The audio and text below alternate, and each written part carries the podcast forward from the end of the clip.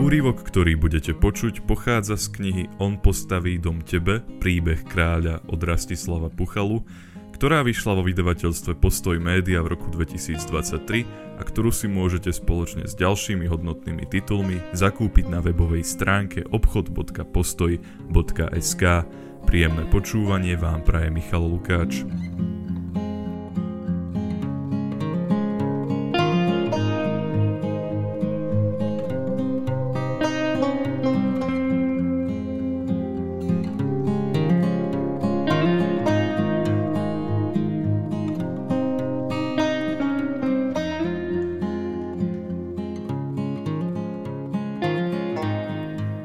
Som Dávid, najmladší syn Išaja, syna Oveda, ktorého mal Boaz s ušľachtilou Rút. Boaz bol synom Salmona, Salmon synom Nachšoma a Nachšom Aminadava. Aminadav bol synom Arama, Aram Checrona, Checron Pereca. Perec bol synom Jehudu z Tamar, ale to, čo sa stalo medzi Jehudom a Tamar, nebola pekná príhoda, takže o nej hovoriť nebudem. Jehuda bol synom praotca Jákova, Izraela. Jákov bol synom Izáka a Izák synom patriarchu Avrahama, svätého muža viery našej i vašej. Moje meno je teda Dávid a som kráľ, izraelský kráľ. Pravda, nemožno ma porovnávať s tým kráľom, ktorý má prísť 1000 rokov po mne, aby vykúpil Boží ľud, ale i tak som kráľom všetkých Izraelitov. Služobný kráľ, ktorý nepredstavuje Boha na zemi, ako to chcel môj predchodca, nech Jahve uľaví jeho biednej duši, zaiste sa teraz zmietajúci v bránach podsvetia. A jeho meno mi tak trochu pripomínalo prízračný Šeol. Bol neborák, celkom určite zmetený kráľmi aramejskými a kniežatami Emorejčanov, Jevusejcov, Chetejcov, Kenánčanov i Parohmi, vládcami Micrajma. Ja som chcel byť takým kráľom, ktorý vo všetkom nasleduje vôľu Hospodina a vedie k nemu zverený ľud. Ničí Bálov a Aštorety po celej zemi a bojuje proti nepriateľom Izraela. Ja nie som kráľ a kňaz ako Malkizedek, nie som ani prorok a sudca ako Jehošua, či ako môj úctyhodný radca z mladých čias Šmuel. Som bojovník, hriešný človek, potomok vážaného, no nie veľmi bohatého otca, a svoje detstvo som prežil v príbytkoch pastierov a na pasienkoch pri ovciach. Nie v kráľovských palácoch, ako môj syn Šlomo, narodený z milovanej Batševy, ktorý celý svoj život vyrastal v prepichu a hojnosti. Ach, Šlomo, jedída, miláčik Boží, môj drahý syn. A zda nie je taký driečný a krásny, ako bol Ašvalom, nešťastný Avšalom, ani taký chtivý pomoci, ako Adonijahu, syn od mojej ženy Chagity. Jeho starší bratia sú mŕtvi. Prvorodený Amnon od Izraelčanky Achinoam, Daniel od Avigail, ktorého všetci volali Kilau, pretože sa z mojich synov na mňa najviac podobal, i nešťastný Avšalom od Máchy, dcery gešúrskeho kráľa Talmaja. Nuž sa Adonijahu, temer rovnako pekný ako Avšalom, nazdal, že na ňom je rad, že sa on má stať kráľom. Zaopatril si bojové vozy, jazdcov v zbroji a kráľovskú stráž 50 junákov, ktorí bežali pred jeho kočom. Na svoju stranu získal veliteľa Joava, môjho synovca, ktorý mi doposiaľ verne slúžil, ba dokonca i kňaza Eviatara z rodu Eliho. Toho Eliho, ktorý vychovával Božieho muža Šmuela. Adonijahu usporiadal kráľovskú hostinu pri skale Zochelet vedľa prameňa Rogel, ale Šloma nepozval, ani kňaza Cadoka, ani veliteľa mojej osobnej stráže Benajahua, Hjedo Jadovho syna, ba dokonca ani svätého muža Natana, za to ostatných svojich bratov a pochlebovačov Ánu. Nuž ale či prorok Šmuel vybral za Šaulovho nasledovníka jeho najstaršieho syna, a či som vari ja bol najstarších z mojich bratov, keď ma Šmuel pomazal?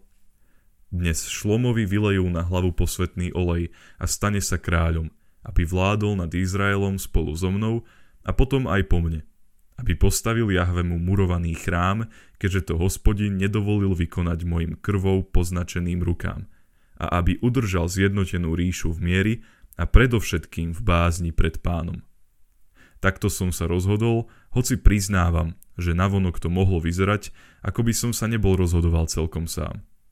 Najprv do mojej komnaty prišla Batševa. V poslednom čase som sa s mojou najmilovanejšou ženou takmer nevídal. Zostarol som, moje telo spustlo, zima ma kvárila aj uprostred najteplejších dní a nejako som sa nevedel zohriať. Avišak práve ošetrovala veľkú nehojacu sa ranu na mojej nohe, keď vstúpila Batševa.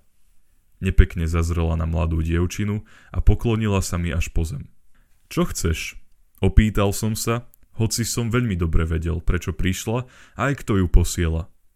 Môj pane, ty si sa svojej služobnici zaprisahal na pána, svojho boha. Tvoj syn Šlomo bude po mne kráľovať a on bude sedieť na mojom tróne, spustila žena. Teraz sa však stal kráľom Adoniahu a ty, môj kráľovský pane, o tom ani nevieš. Cítil som v jej slovách výčitku za svoju nečinnosť, ja som však vedel, čo robím. Ešte chvíľu hovorila, ako Adoniahu usporiadal hostinu a vyhlásil sa za kráľa a že čo bude s ňou a jej synom, až sa ja podejem. Už dávno predo mnou nepreriekla tak veľa slov. Bolo vidieť, že jej na veci mimoriadne záleží. Vravela to však tak, ako by som mal v najbližších dňoch umrieť. Kúska jemnocitu nebolo v jej reči. Z nášho vzťahu už dávno vyprchala pôvodná láska a okúzlenie, ba dokonca aj onen základný ľudský súcit s človekom, s ktorým ste prežili toľké roky. Presnejšie povedané, u nej ho nebolo. Ja som sa veľakrát pokúšal získať si na novo jej priazeň. Márne. Prepustil som ju rozmrzeným gestom a ona sa vo dverách takmer zrazila s Vicom Natanom. Mali všetko dobre vymyslené. Prorok rovnako naliehal, nech niečo urobím, pretože Adoniahu prevezme kráľovstvo a už z jeho prvých činov je zrejmé, že toto nie je muž povolaný hospodinom. Veď či sa sluší, aby sa kráľ Izraela preháňal na koňoch sťa nejaké pohanské knieža? Nechcel som to takto narýchlo. Mal som v pláne vystrojiť svojmu drahému synovi korunováciu, ako sa patrí. Pripravil som slávnostné piesne, dával som si ich predhrávať. Mne už lámkou pokrútené prsty neslúžili, neudierali presne na struny kynoru. A predspievavať chrámovým hudobníkom. Plánoval som povolať do ulic všetok ľud, pozvať spriateľených a podrobených kráľov a ďalších významných hostí. Teraz som však musel konať veľmi rýchlo, nech je aj tým darebákom, ktorí práve hodujú s Adoniahuom, najmä veľkňazovi Eviatarovi a vojvodcovi Joavovi, jasné, kto bude novým kráľom. Najprv som si predvolal Batševu a potvrdil som jej svoje slovo, že kráľom sa stane Šlomo. Potom som si dal zavolať veľkňaza Zadoka, proroka Natana a veliteľa svojej osobnej stráže Benajahua a nakázal som im: Vezmite so sebou sluhov svojho pána, môjho syna Šloma posadte na moju vlastnú mulicu a vedte ho dolu ku Gichonu. Tam nech ho kňaz Zadok a prorok Natan pomažú za kráľa nad Izraelom. Potom trúbte na trúbe a volajte: Nech žije kráľ Šlomo. Potom s ním príďte hore a keď vojde, nech sa posadí na môj trón, lebo on bude kráľovať na miesto mňa. Jeho som určil, aby bol kniežaťom nad celým Izraelom a Jehudom. A oni vykonali, ako som im prikázal. Vzali Šloma, posadili ho na bielu mulicu a v sprievode mojej stráže, tvorenej prevažne Pelištejcami a ďalšími cudzincami, zostúpili ku Gichonu. Veľkňaz Zadok vzal zo svetostán kúrok s olejom a Šloma pomazal za spevou žalmu. Nech ťa vyslyší Pán v čase súženia, nech ťa ochráni meno Boha Jákovovho, nech ti pošle pomoc zo svätyne a nech ťa bráni z Siona. Napokon teda predsa len zaznel chválospev, ktorý som zložil, aj keď to zaiste nebola taká sláva, ako by sa bolo patrilo. Nech si spomenie na všetky tvoje obetné dary a tvoja žrtva nech mu je príjemná. Nech ti dá, za čím tvoje srdce túži a nech vyplní každý tvoj zámer. Aká škoda, že som nemohol byť pritom, ale už som naozaj nevládal a asi by sa to ani nebolo hodilo. Lebo keď som od Gichonu začul mocný zvuk šofaru, zmocnilo sa ma vzrušenie. Opierajúc sa o Avišak, popodišiel som k oknu a počúval čoraz viac sa približujúce volanie. Nech žije kráľ Šlomo! Ulice boli odrazu plné ľudí, ktorí hrali na flautách, spievali, tancovali a neprestajne volali na slávu novému panovníkovi. Budeme sa tešiť z tvojho víťazstva a v mene nášho Boha dvíhať zástavy. Nech Pán splní všetky tvoje priania, opakoval ľud slová korunovačného chválospevu. A ja som si ho, stojac pri okne a hľadiac na chrámové nádvorie, potichu zarecitoval dokonca tak, ako som ho svojho času napísal. Teraz viem, že Pán zachráni svojho pomazaného, vyslyší ho zo svojho svätého neba, zachráni ho mocou spásonosnej pravice. Na vozy sa spoliehajú jedni, druhí na kone, ale my vzývame meno Pána, nášho Boha. Oni sa zrútia a padnú, my však stojíme na nohách. Pane, daj vždy zvíťaziť kráľovi a nás vyslíš, kedykoľvek ťa budeme vzývať. Izrael mal na krátky čas dvoch kráľov, starého Dávida a mladíka Šloma, ktorý len prednedávnom dovršil vek 12 rokov.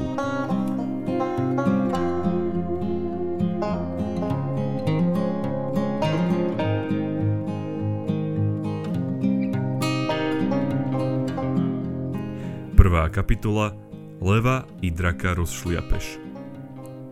Pochádzam z jehudského Betlechema, z domu chleba, pretože to je pravý význam tohto mena, ako nám stále prízvukoval náš otec Išaj.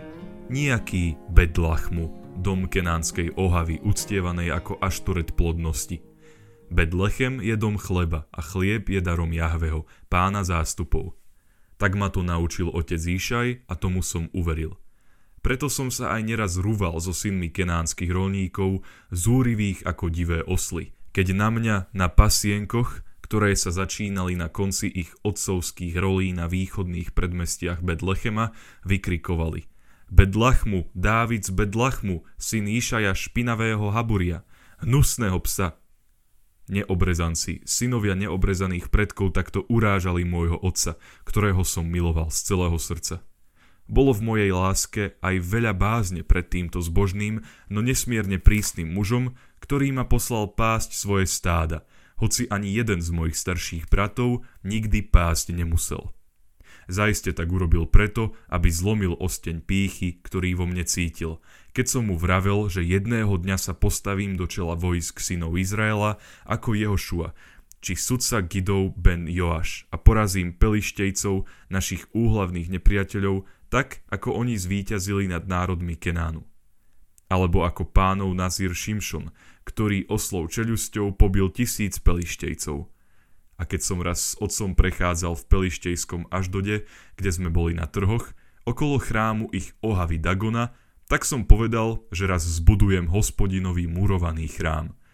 Otec ma okríkol, aby som sa nerúhal, pozrel sa okolo seba a keď nevidel žiadneho pelištejského strážnika, odplul si smerom k Dagonovej svätyni. Nevedel som, čo je rúhavé na tom, že som chcel, aby mal náš Jahve kamenný dom, nie obyčajný stan v Kirjat Jearime, pochádzajúci z čias, keď naši predkovia ešte putovali na púšti. Otec ma teda vyduril na pasienky a bolo zle nedobre, keď mi pri strihaní chýbal nejaký kus z jeho stáda. Triasol som sa ako prútik vrby, keď počítali ovce. A nebolo šťastnejšieho stvorenia odo mňa, keď sa otcova prísna tvár na chvíľu vyjasnila a on kývol smerom ku mne s uznaním. Veľmi som ho mal rád, každý jeden prejav jeho priazne či aspoň spokojnosti, na ktoré bol mimoriadne skúpy, pre mňa znamenal viac ako čokoľvek iné. Dobre vedeli títo Kenánčania, ako ráňajú ich slová každého zbožného Izraelitu. Akýže sme my Habiúrovia? Triafali do živého. Habiúrovia sú lúpežníci, nomádi bez domova, divokí násilníci a vrahovia, pastieri a oráči, ľud pustatín a hôr, ktorý nepatrí do miest, do veľkolepých sídel, do stredísk vzdelania, umenia a pohanskej modloslužby, ale pod šiatre z kozích a ovčích koží, pod akými sme schovávali aj našu archu, podnožku Hospodinovu. Touto nadávkou, pochádzajúcou z jazykov kráľovstiev, ktorých už dávno nebolo a ktoré si pamätali samotný úsvit ľudských spoločenstiev, častoval mestský ľud tých za hradbami a bránami svojich kamenných osídlení. Teraz sa prapodivne zmiešala s menom prapredka Avrahamovho a vnuka Šemovho Everom, až sme zostali Habiruami ibami, synovia Izraelovi. Aj my Krajimčania, naši niekdajší zotročitelia, zakliali svoj staropohanský odpor a poverčivý strach pred neznámym Bohom a jeho ľudom, ktorý sa im v ich zemi rozrástol, až ho bolo ako hviezd na nebi, do opovržlivého Abiruovia. Ale my sme Izraeliti, pretože nám vládne samotný Elohim. Sme vyvolený národ Hospodinov. Ako mohli títo modloslužobníci nazvať môjho otca, potomka Jehudovho, Jákovovho, Izákovho a Avrahámovho špinavým psom? Nerad som s pahorkou schádzal dolu ku kenánskym poliam, lebo som vedel, že tam budú znovu stáť tí výrastkovia a hrdelnými hlasmi jačať: Dávid z Betlachmu, Habiru, syn hnusného psa. Ale čo som mal robiť, keď sa mi tam z času na čas zatúlala ovca či kozľa? Kopčeky nad Betlechemom boli chudobné na pašu. Moje stádočko muselo vyhrízať všetkú ostrú trávu, ktorá sa našla na kamenistej pôde. Nuž ich neraz zlákali zelené polia rolníkov. A tie božie hoviatka si nevyberali, či vbehnú do lánov pohanov, osiatých často zmiešaným osivom pšenice a jačmeňa, alebo do úrody synov Jehudových, ktorí nesmeli miešať semeno, a tak ich lány pšenice, ousa a žita boli pekne oddelené. Vlastnou cťou som otcovi ručil za každý kus vo svojom stáde. Môj otec bol vážený a mohol by som povedať, že i zámožný, no Jahve ho obdaril 8 synmi, takže keď sa jeho majetok jedného dňa podelí medzi nich, neostane na každého veľa. Nuž bol o to šetrnejší, presne vedel, koľko statku má, a každú stratu niesol veľmi nedobre. Nemohol som nechať na pospas tým pohanom ani jedno jahniatko. Oni by si ho boli bez najmenších výčitiek zobrali a na mieste mu podrezali krk. Nebodaj by boli jeho krv vyliali na oltáre svojich bálov a ašturiet. Preto som zachraňoval každú ovečku a kozliatko. A tí Kanánčania vždy ako by len na to boli čakali. Hneď ma obkolesili a najprv pokrikovali, potom, keď som sa priblížil, začali ma šťuchať rukami i palicami. Keď bola zatúlaná ovečka malá, zobral som ju do náručia a čo mi sily stačili, utekal som preč hore na pahorky. Len mi tak ich kamene hvízdali okolo uší. Neraz ma aj nejaký trafil medzi lopatky i do hlavy, až sa mi zahmlilo pred očami. Ale keď sa tam raz zamotala dospelá bahnica, tú som na ruky vziať nemohol, a kým by som bol zašiel po posily, bolo by bývalo po nej. Díval som sa na zdivočenú svorku mladíkov a ich psov a vedel som, čo urobím. Dvaja držali ovcu za hustú srz na šíji. Zvieratko vystrašene a bolestivo bľačalo. Vyplazovalo dlhý jazyk a cerilo žlté zuby. Oči vyvracalo do neba, že mu bolo len bielka vidieť. A jeho žalostné bečanie prehlušovalo vrieskanie Kenánčanov a štekanie ich psov. Neveľkých, za to húževnatých, šľachovitých a jedovitých, s ostrou srsťou farby piesku, podobných šakalom. Pustite tú ovcu, dobre vám vravím, skúšal som, hoci som vedel, že zbytočne. Poď si po ňu sám, Habiru, škľabili sa na mňa a ďalej urážali môjho otca, môj národ, ale čo bolo najhoršie, aj samotného pána zástupov, ktorého meno sa ani v modlitbách nemá po darovnici vyslovovať. Pomaly, opatrne som na kamenistú zem položil svoj kynor, ale ani tak som nezabránil tomu, aby vyčnievajúca skala neudrela o struny. Nástroj sa priam bolestivo rozzvučal. Na svoj kynor som bol citlivý. Daroval mi ho otec, keď som dosiahol 13 rokov a stal sa dospelým pred Hospodinom. Musel ho stať aspoň 5 oviec, možno i viac. Ten kynor bol asi najväčším prejavom náklonnosti, ktorého sa mi od otca v doterajšom živote dostalo. Už aj preto mal pre mňa nevyčísliteľnú cenu. Bol vyrobený z pružného tisového dreva. Bol nepravidelného tvaru, nerovnako dlhé ramená mal spojené kovovou priečkou, na ktorej boli natiahnuté struny. Najprv som na ňom hrával iba také jednoduché piesne pastierov, roľníkov a žencov, ktoré som počul od Jehučanov na pasienkoch a pri práci. No postupne som začal skladať aj vlastné nápevy na oslavu Jahveho a jeho veľkých skutkov.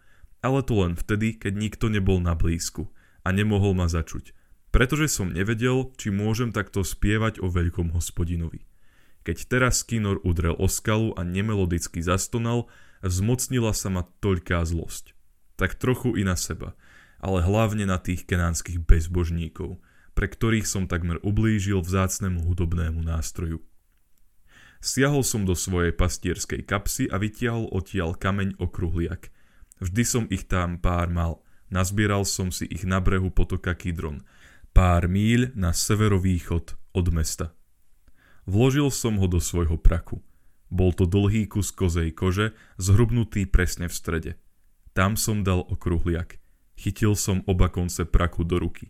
Jeden medzi palec a ukazovák, ten druhý medzi tretí a štvrtý prst. A roztočil ho nad hlavou, až bolo počuť svišťanie vzduchu. Hľúčik nepriateľov a ich psov sa mi zlial do jednej sivej masy. Už som nevnímal ich vycerené zubiská, na chvíľu som prestal aj počuť ich zjapanie a štekanie. Do uší sa mi dostával len zvuk praku bičujúceho vzduch v čoraz rýchlejších otočkách. Raz, dvakrát, trikrát a ešte niekoľkokrát. Vlastne ani neviem, koľko ráz sa mi otočil prak s okruhliakom nad hlavou, pretože ma schvátil stav krátkeho nevedomia. Čosi ako modlitba, opakovaná, prostá, dookola tá istá, vo svojej jednoduchosti dokonalá, pretože nestojí na vlastnej nádhere, na čarovnej hre mnohých pekných slov, ale vo svojej skromnosti potláča samu seba, svojho nositeľa, modliaceho sa a unáša jeho dušu k Bohu, ústrednej bytosti uctievania a chvály. V krátkych prebleskoch medzi nevedomým a polovedomým sa moja myseľ upriamila na jeden jediný bod pred mnou. Jedno malé miestečko medzi zlosťou privretými čiernymi očami. Keď prak nabral dostatočnú rýchlosť, uvoľnil som tretí a štvrtý prst vo chvíli, keď sa kameň dostával do polohy smerom k cieľu. Bol to okamih kratučký sťak kmit včelieho krídla. Kameň vyletel presne tam, kam som ho chcel poslať. Mal som istú ruku. Metanie okruhliakov z praku na terč som hore na pasienkoch cvičil celé hodiny. Ozval sa tupý tlmený úder a rozľahlo sa hrobové ticho. Na chvíľu, kým som sa neprebral zo stavu blízkeho vytrženiu. Mal som pocit, že som bol nejaký čas preč a medzi tým sa čosi udialo. Niečo, čo som zapríčinil ja svojou rukou a stalo sa to tak, ako som chcel. Keď som precitol, kenánskych mladíkov tam už nebolo. Zmizli. Oproti mne s bľačaním bežala moja ovca. Zohol som sa, opatrne vzal zo zeme kinor a vybral sa smerom, kde ešte pred chvíľou stála kenánska tlupa. Na zemi sa tam v posledných smrteľných krčoch zmietal jeden z tých žltosrstých jedovitých psov. Ležal na chrbte, zubiská na zavrátenej hlave mal vycerené, nohami a chvostom mu ešte kde tu šklblo a z čela, presne v strede medzi očami, kde bol do polovice zaborený okruhliak, mu na žltkastú srsť vytekal pramienok tmavo-červenej krvi. Pár metrov od neho stálo nejaké chlapča, sotva 5-ročné, možno i menej. Ani som si ho predtým nevšimol medzi tými výrastkami. Dívalo sa priamo na mňa so zbožnou úctou, ako som hľadel ja na svojho najstaršieho brata Eliava, keď odchádzal do Gilgalu k vojsku kráľa Šaula. Ovca prebehla okolo mňa a začala sa driapať do svahu, aby sa pripojila k stádu a mne to nedalo. Urobil som pár krokov k dieťaťu. Iste to bude jedno z kenánskych šteniat, prebehlo mi hlavou, ale bolo čosi zvláštne v zjave chlapčaťa predo mnou. A prečo tu ostalo samotné? Patrilo vôbec k hľúčiku tých pohanov? Kráčal som smerom k nemu a v jeho čiernych očiach, vykúkajúcich spod hustej kučeravej ofiny, nebolo ani štipky strachu, ale ani onej pohanskej divokosti a bezočivosti, ktorú som čítal v zdivočených zrakoch Kenánčanov.